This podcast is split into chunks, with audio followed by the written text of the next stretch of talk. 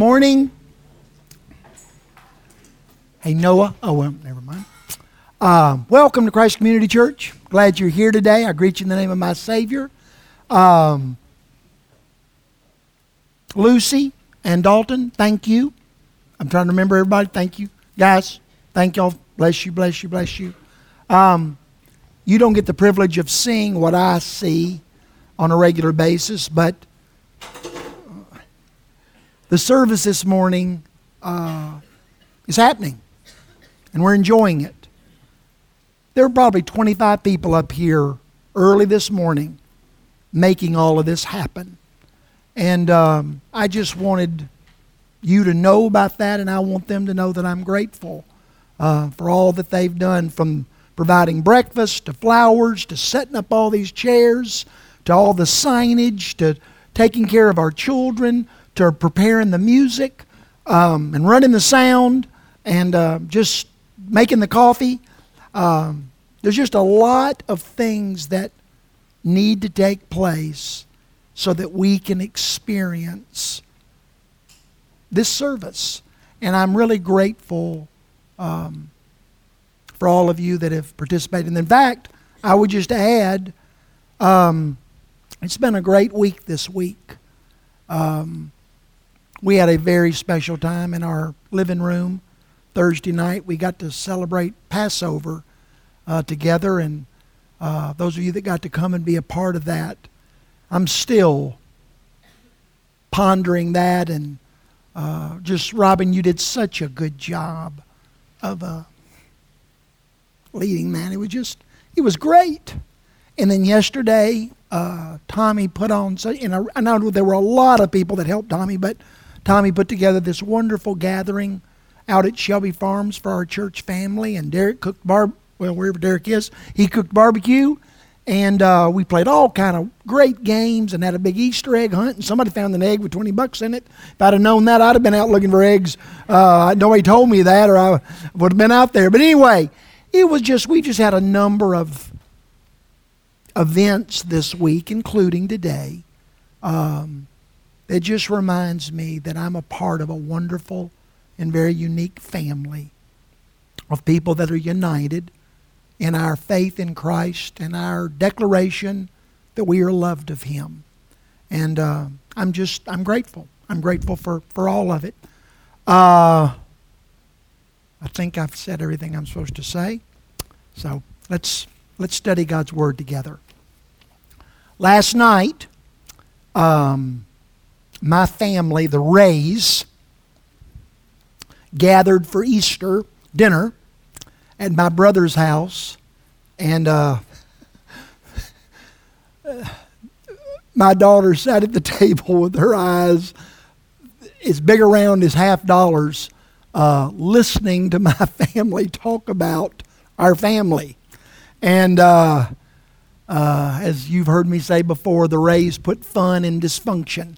And um, uh, she just comes away from that, lad, were y'all really like that? Did y'all really do? Did, did Papa really? And I go, yeah, but we don't have to talk about that. And uh, anyway, it, it, was a fun gathering. Uh, and I'm thankful in the day we'll go and gather with Sherry's family, and they're not quite as dysfunctional, but they've got their own uh, bats and their own belfry, and so, uh, uh, but that'll be fun too. But I said all that to say that uh, the way this thing works, it worked last night, it'll do the same today. I'll walk around and say hello to everybody, and uh, then we'll sit down and we'll eat. We'll begin to eat, and after about 15 minutes, my grandson will come walking up to me and he'll go, "Lad, you about done?" And I'll and I'll say, "Give me five more minutes to wolf this food down, and then we'll go." And because um, he doesn't it doesn't take him long to eat a hot dog and some uh, sliced up cheese, and so he wants me to go and play with him, and that's what I want to do, and I'd rather do it than anything.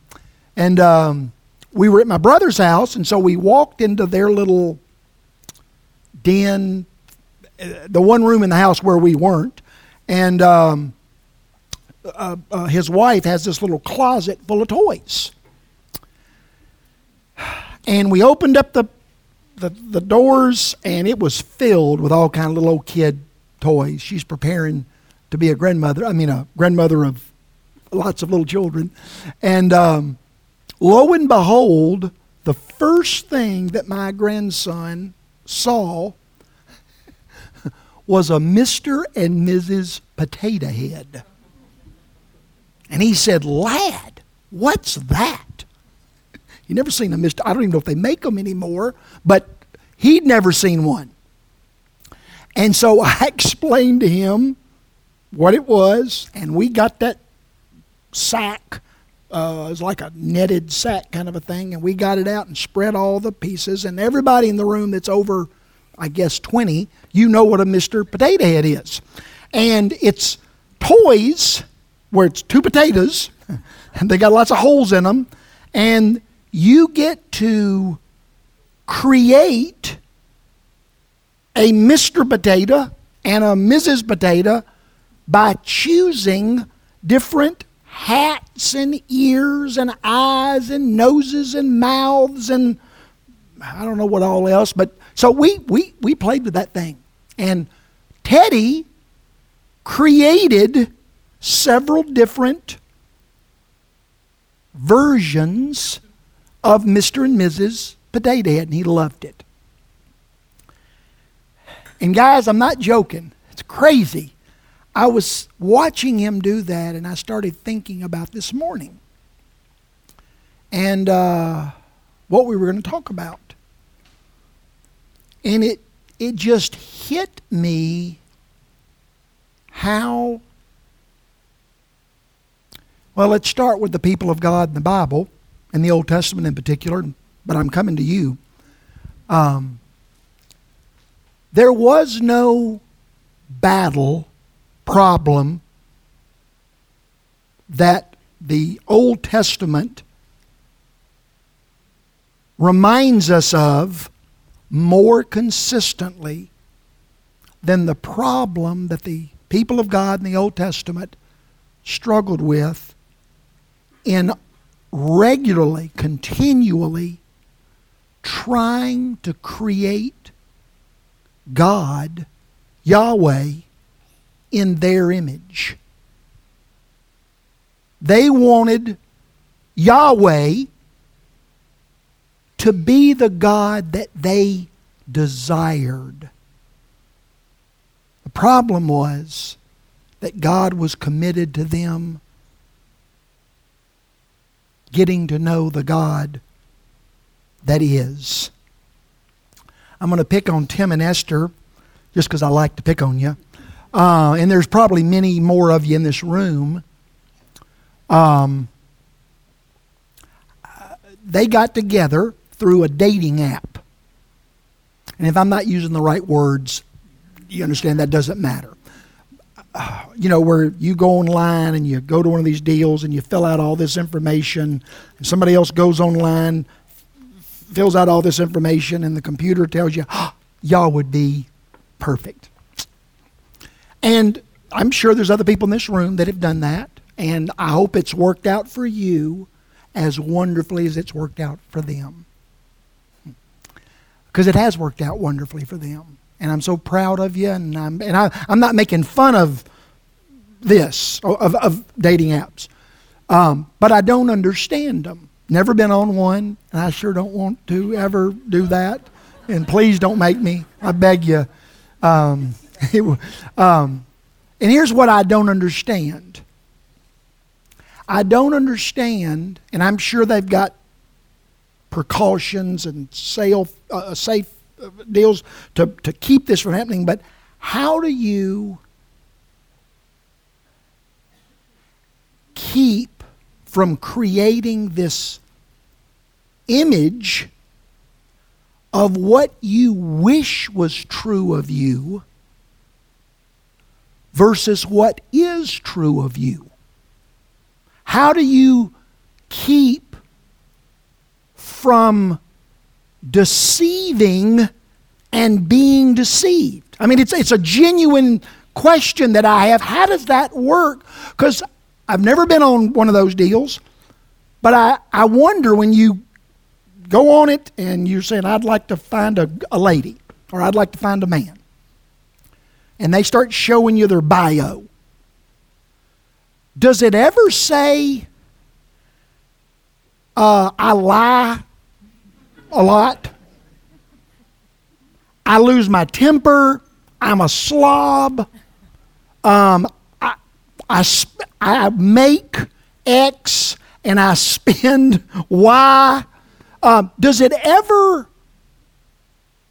Do you when you go on and you look at the other the people that you're looking for? Does it ever tell you? You know, I get mad. I'm controlling. I talk too much. I'm selfish. I snore.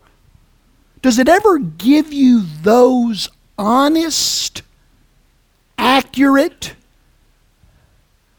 uh, characteristics of the people you're looking at? Or does it pretty much tell you they're wonderful, brilliant, always happy, very rich, and look, you know, like Angelina Jolie and Brad Pitt?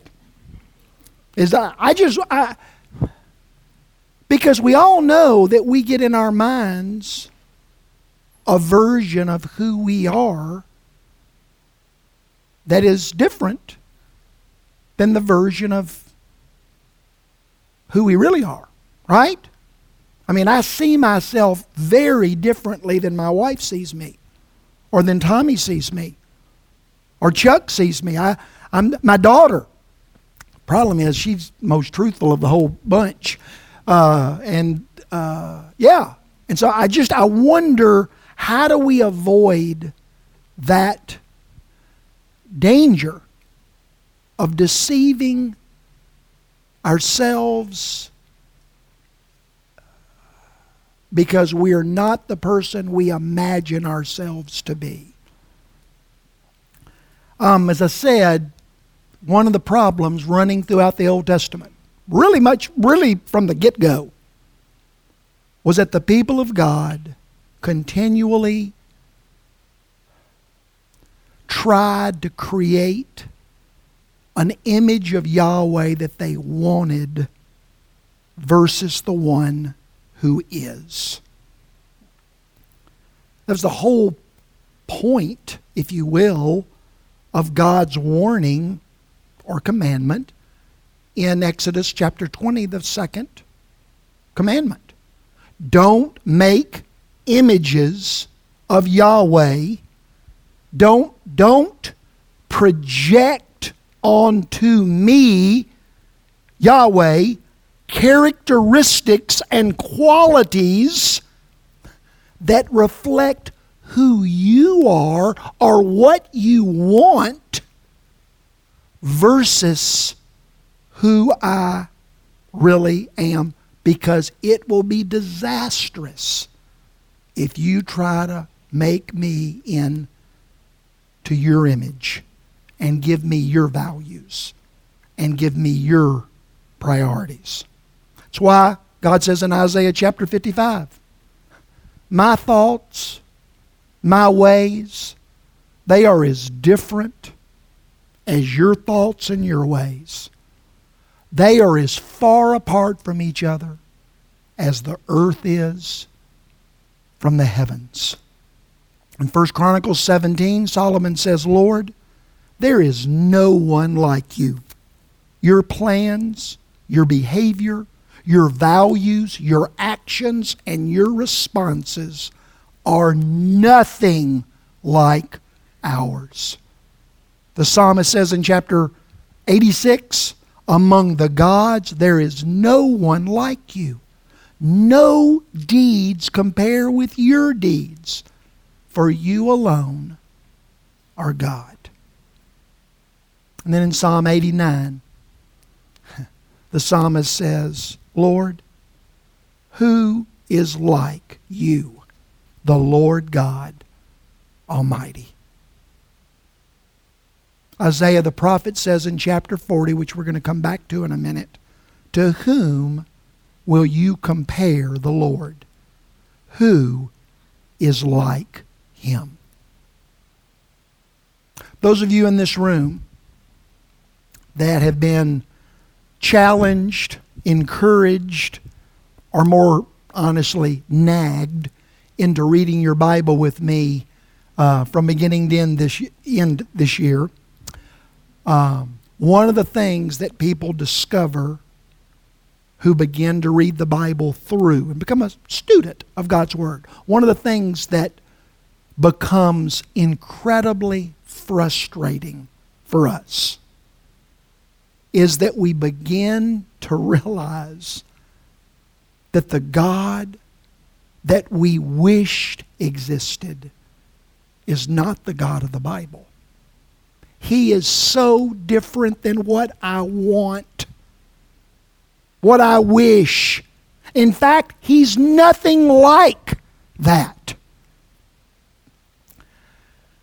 Shirley, you might help me. Um, 13, 14 years ago, we were at another church, and um, there was a little couple in the in the church, precious couple who loved the Lord and served the Lord, and uh, they wanted a baby. And um, uh, the church prayed for them. I prayed for them. And after a couple of years, lo and behold, God gave them, uh, she became pregnant.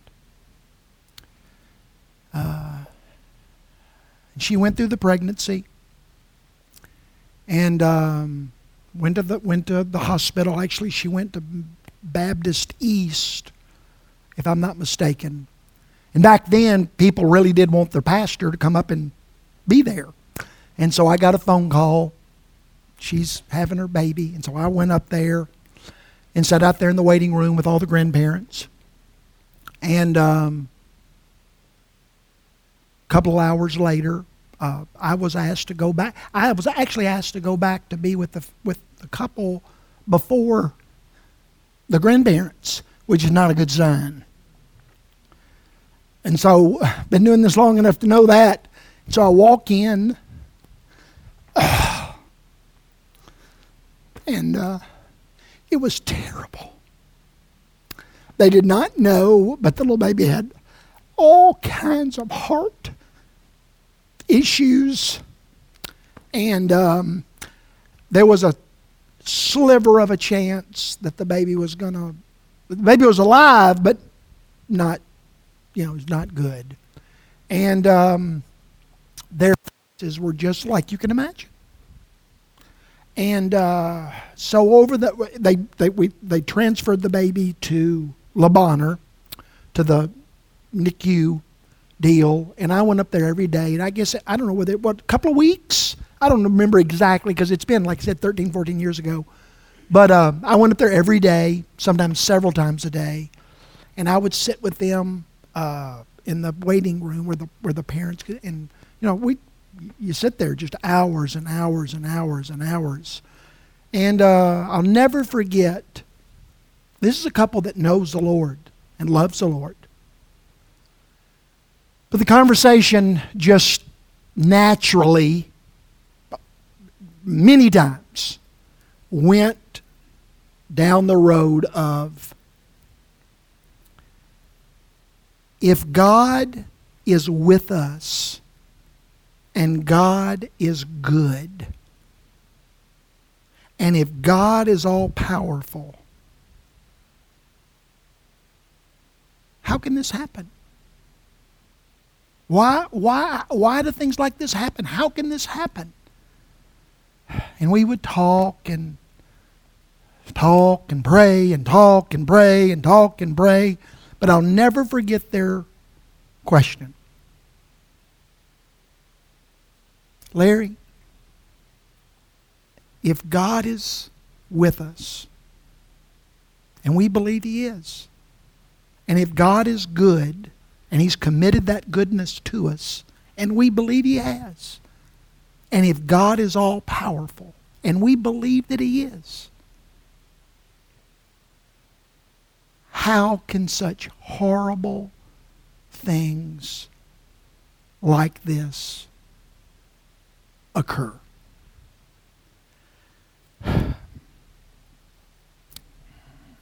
Not a easy question. Um, and I didn't really have a lot of good answers. In fact, I'm pretty sure I didn't have any good answers. It's not a new question. Um, Job asked it.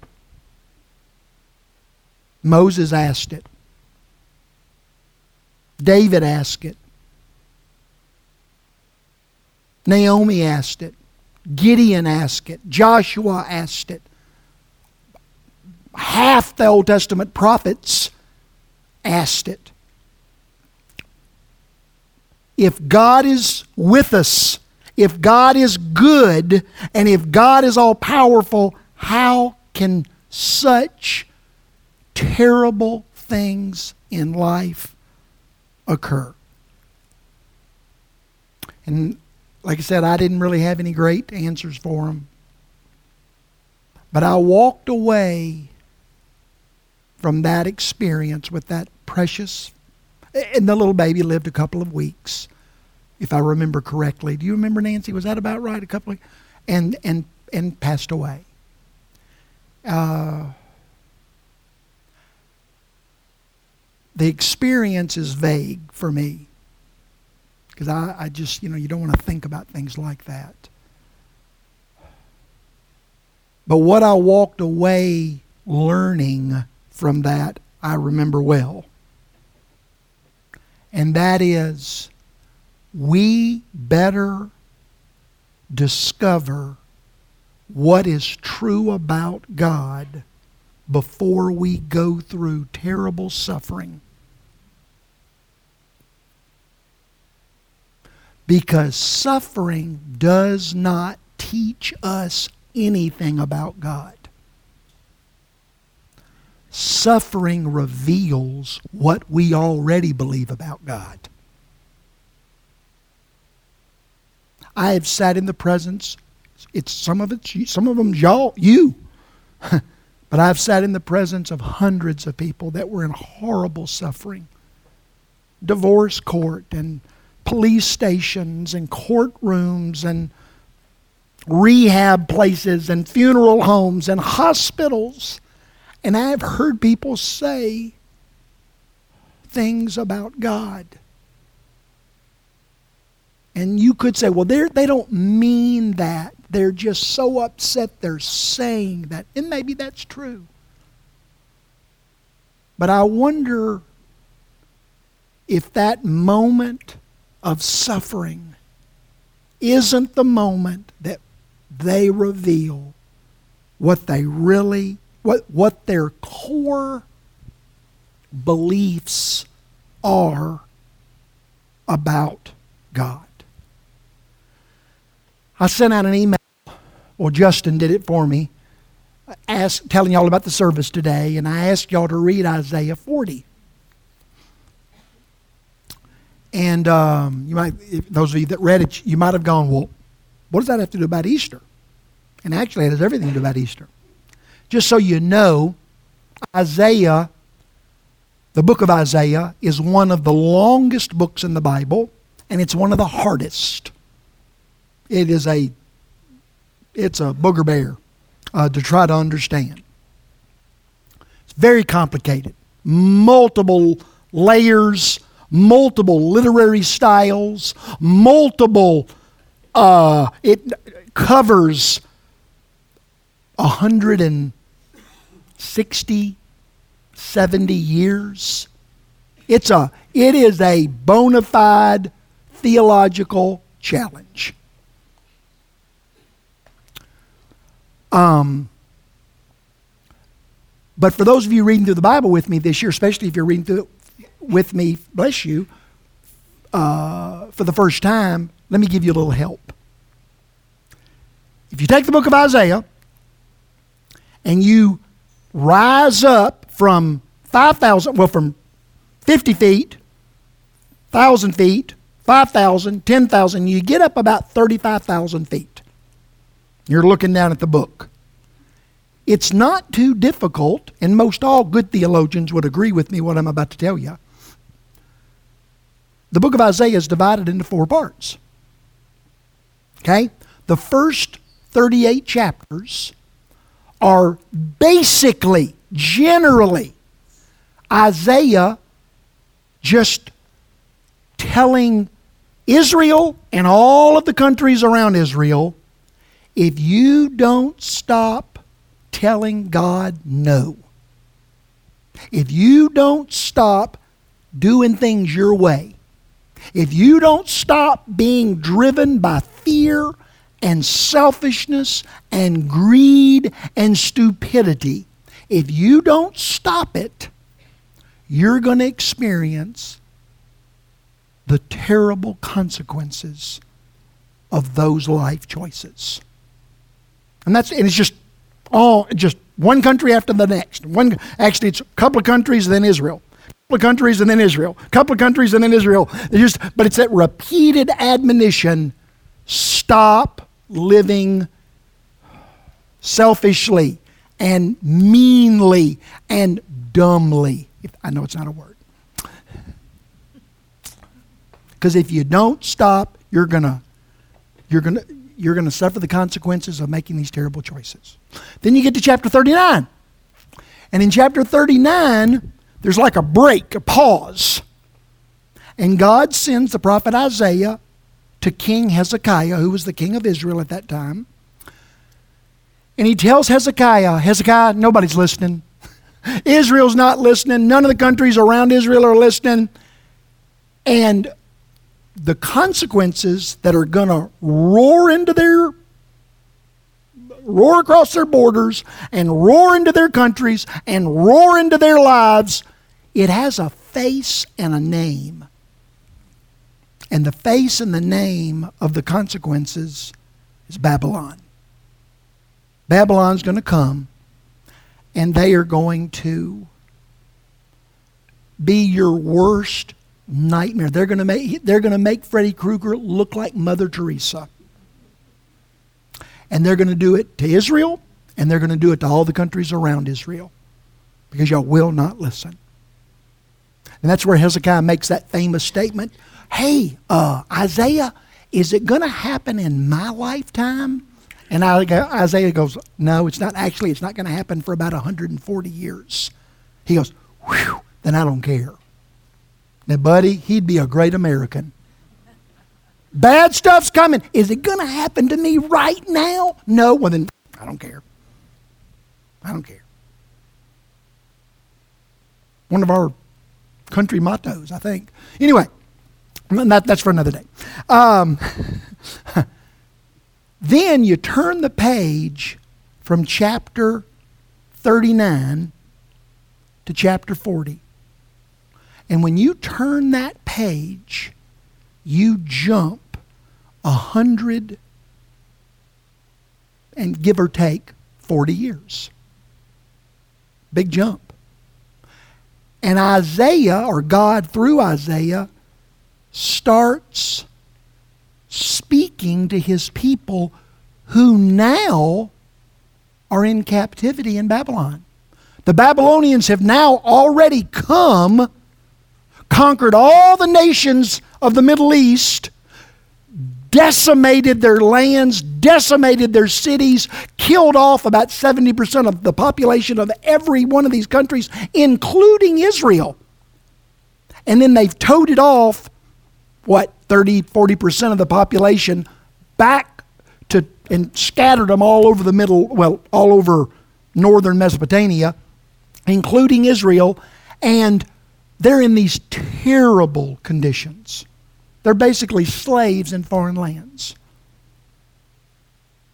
And God begins to speak words of comfort to them, words of encouragement, words of, of uh, uh, well, just I'll say comfort and encouragement.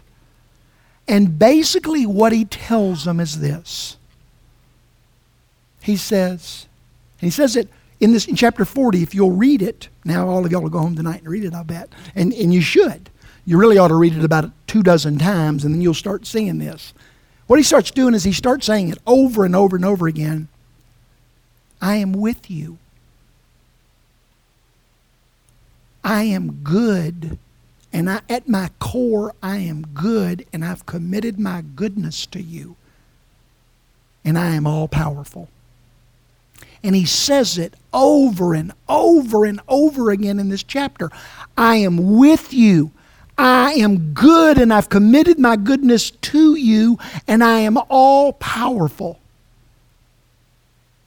And the reason God is saying it to his people who are miserable, they are in horrible situations of suffering. The reason he is saying it to them repeatedly is because if you read the near the end of chapter 40, it tells you why. Because it says, My people are continually saying, God doesn't care about my pain. And God isn't with us. Where's God? Where is God? If He was with us, He would see what's going on, and He and if He's good, and He's got the power to do something about it, He would come and He would help us just like that family that I sat with for two weeks at Le Bonheur. How can God be with us and be good and be all powerful and my life be in such terrible suffering? And woven, woven through chapter 40 God begins to reveal that He's got a special messenger, a special representative, somebody that is so special, so unique, that He bears the glory of God. In fact, Isaiah says, when you see this person, you'll see my glory. And then it goes on to say, when you see this person, you'll say, Behold, there is God. Do you see what God's doing?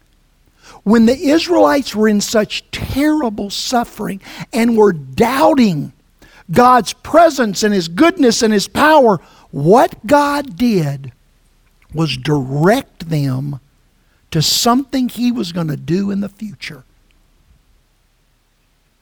I'm sending a special representative. And he's going to reveal who I am. He's going to treat you the way I treat people. He's, when he speaks, he'll speak my words.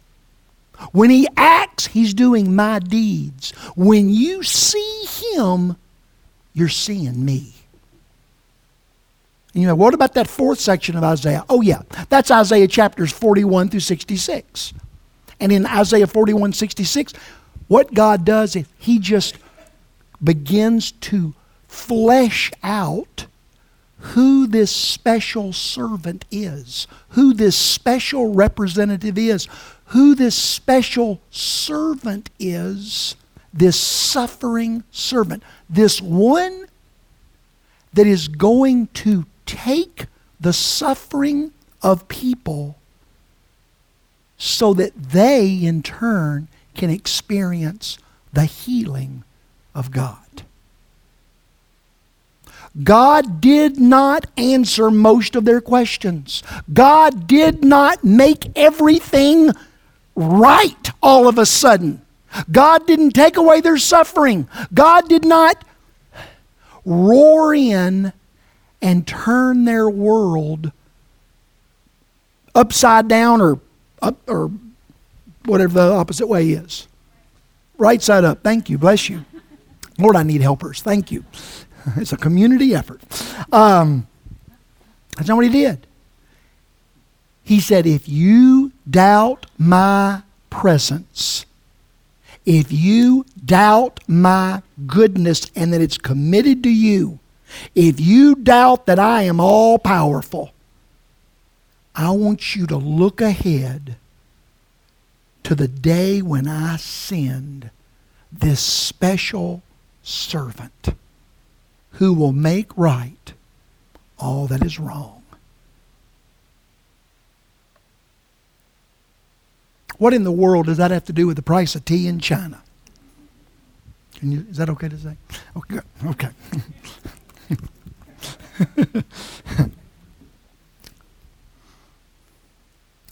God did not answer most of those hurting people's questions who were enslaved in Babylon.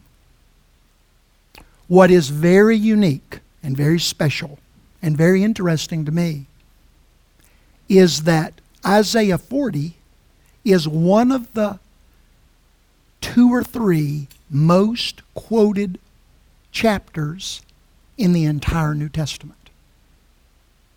All four Gospels quote Isaiah 40. Paul quotes Isaiah 40. John and Peter quote Isaiah 40. Jesus quotes Isaiah 40. And what they all saw in Isaiah 40 was that Jesus was this special messenger, this special representative. And wherever Jesus was, there was the glory of God. And when people watched and listened to Jesus, they declared, Surely this is the Son of God. This is this person that Isaiah was talking about in chapter 40 and fleshed out in the, the next 16 chapters or 20, whatever it is, 26 chapters. This is, this is that person that was coming. Isaiah did a pretty amazing job of revealing who this suffering servant representative would be. But my precious people, my precious friends, who did a better job, a more clear job, were the Gospels. When they revealed to us that Jesus was this person that God would send. This person who would come and be God's representative in a way that no one else has ever been. God didn't send another angel. God didn't send another prophet. God didn't send another priestly person. God sent His Son to be with us, to die for us, and to defeat sin and death for us. And some of you will need to go home and do a little study to make sure I'm telling you the truth, but I am. If you read the book of Acts and the epistles, what I find amazing is that the apostles, when they went out into the world to tell everybody that, about Jesus, to fulfill the Great Commission, if you really read what they said in Acts and the, all the epistles, what you'll discover is that they really only told people three things. They went around the entire known world declaring that God had been with them. And he had a name. His name was Emmanuel. God with us. I've been in the presence of God. John said, I've seen him. Well, actually, he says, We.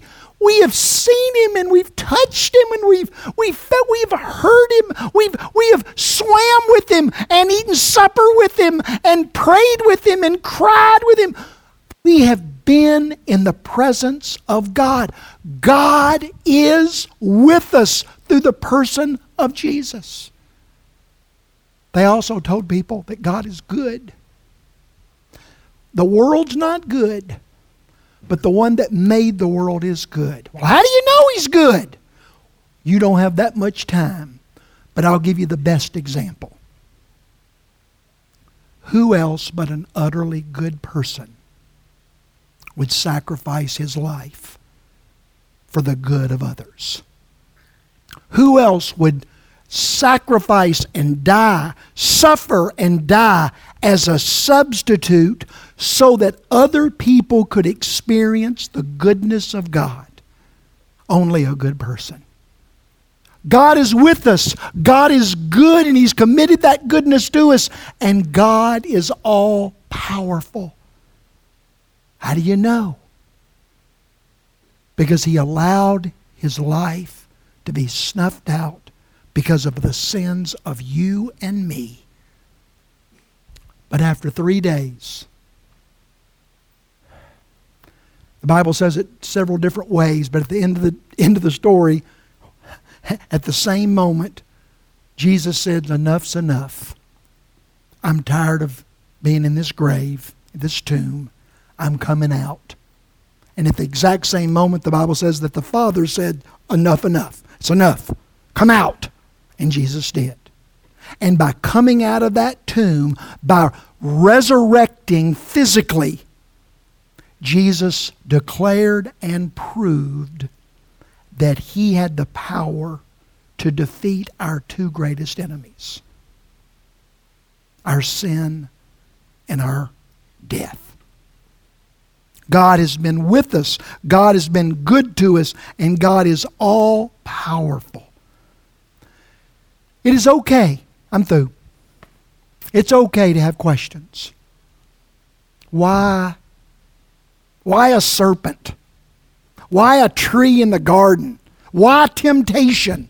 Why such failure? Why, why, why, why, why? Why such suffering? The cross does not answer most of those questions. The life, the death, and the resurrection of Jesus does not answer most of those questions.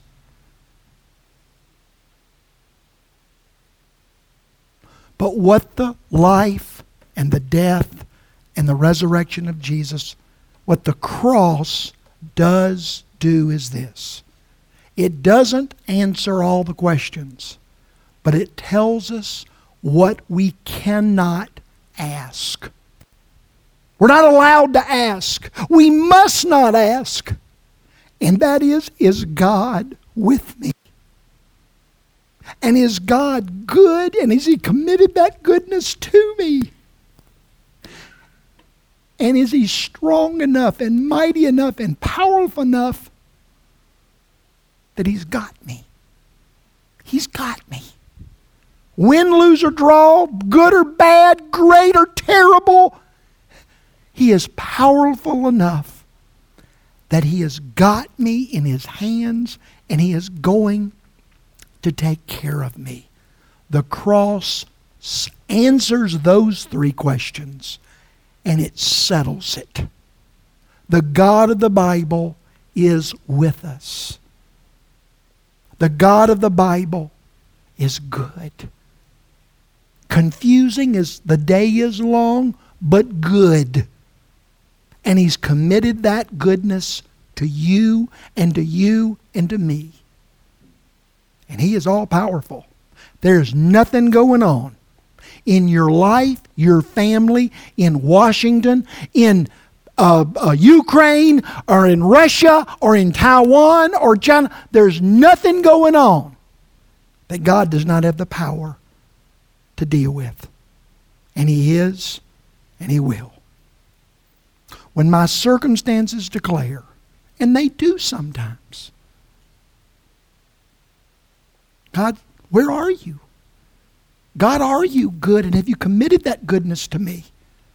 And God, are you really all powerful?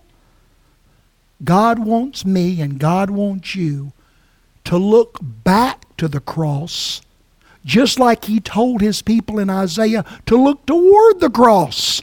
Look toward this person that represents me so perfectly that it's, it's like it's me being there. And He is with you. He will never leave you or forsake you.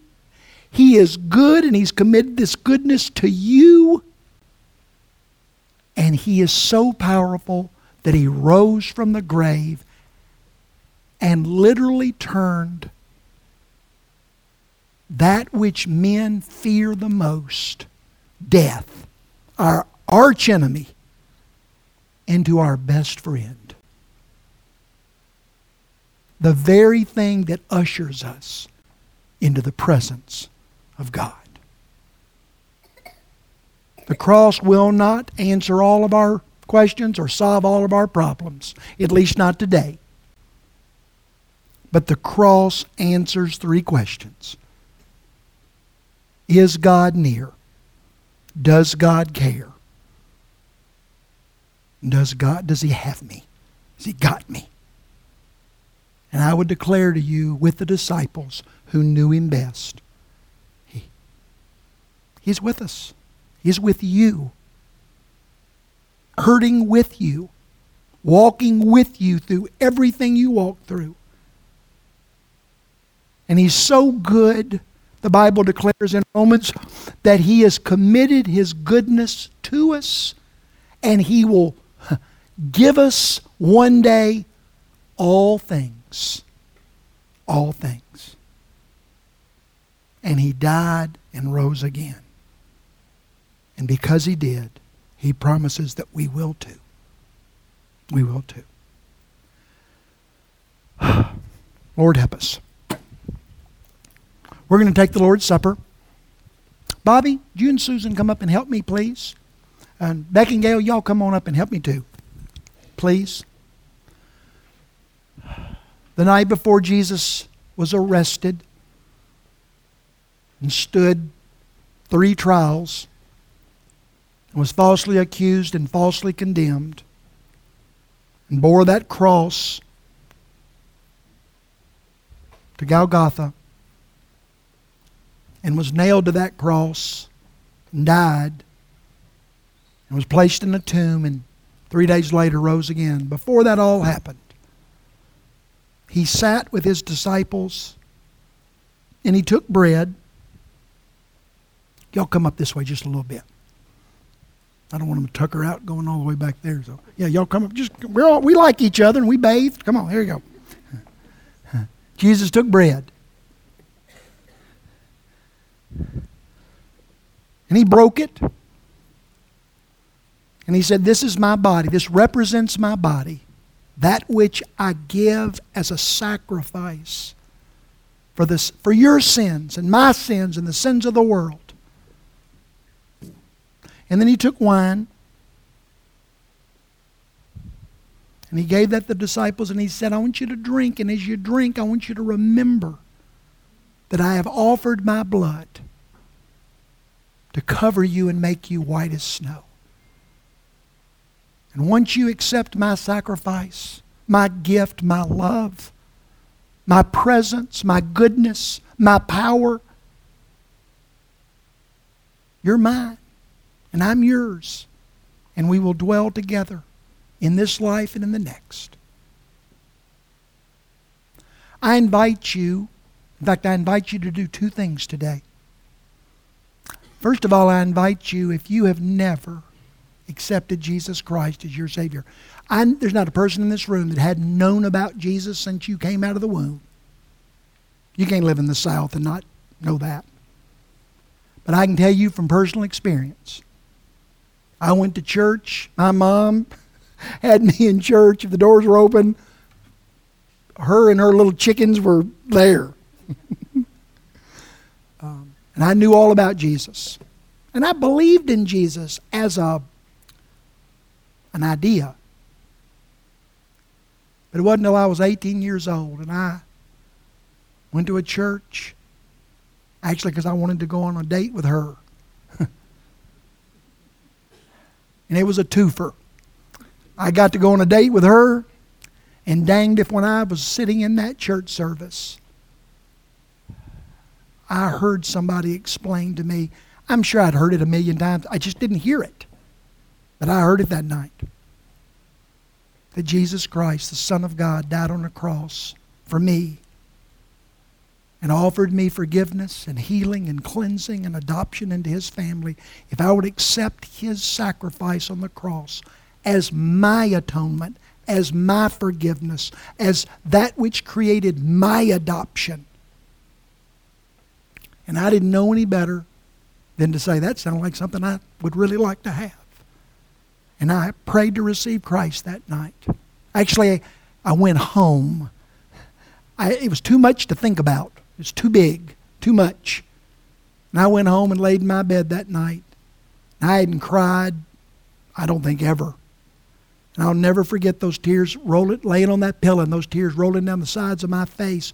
My, that my pillow was wet on both sides. And I knew, I knew what that man had said was true, and I knew that I needed a Savior. And I knew that I was a sinner. And I, I believed, God gave me the ability to believe that Jesus died for me. That's all I knew. I barely knew that, but I knew it. And I got out on my knees beside my bed, the bed and the knees and all that doesn't matter, but that just was my experience. And I, I gave all that I knew of me to all that I knew of Jesus. And I said, I believe. And I'm sorry. And I, I'm thankful, and I want you to come into my life and make me your own. And I am testifying to you. He heard me and did what I asked and came into my life 45 years ago, I guess. And it's been the best, it's the best deal I ever got in on. I'm telling you. And He would love to come into your life. If you've never experienced that, that new birth, He would sure love to come into your life and adopt you and make you His own and introduce you to His dad. It's a good deal. You do that. If you can do it right there in your chair. You can go home and think about it and do it at home, but you can do it right there. You don't have to pray some long religious prayer. There's no magic words or secret code you got to punch in. Just call out to Jesus. Call upon the name of the Lord, and He will save you. If you have done that, He is your Savior, and you know that, then I invite you to come and to take bread I offer you some bread here, and there's some little cups of juice that uh, Beck and Bobby are uh, have holding, and then there's also some little covered deals that's got bread and juice in, in them. Uh, you know what I'm saying? So anyway, uh, you can use those too if you're nervous about germs. Uh, so you can use either one of them, and I want you to eat, and I want you to drink, and I want you to remember what God did for you, and give thanks to Him. Okay? You come if you'd like to.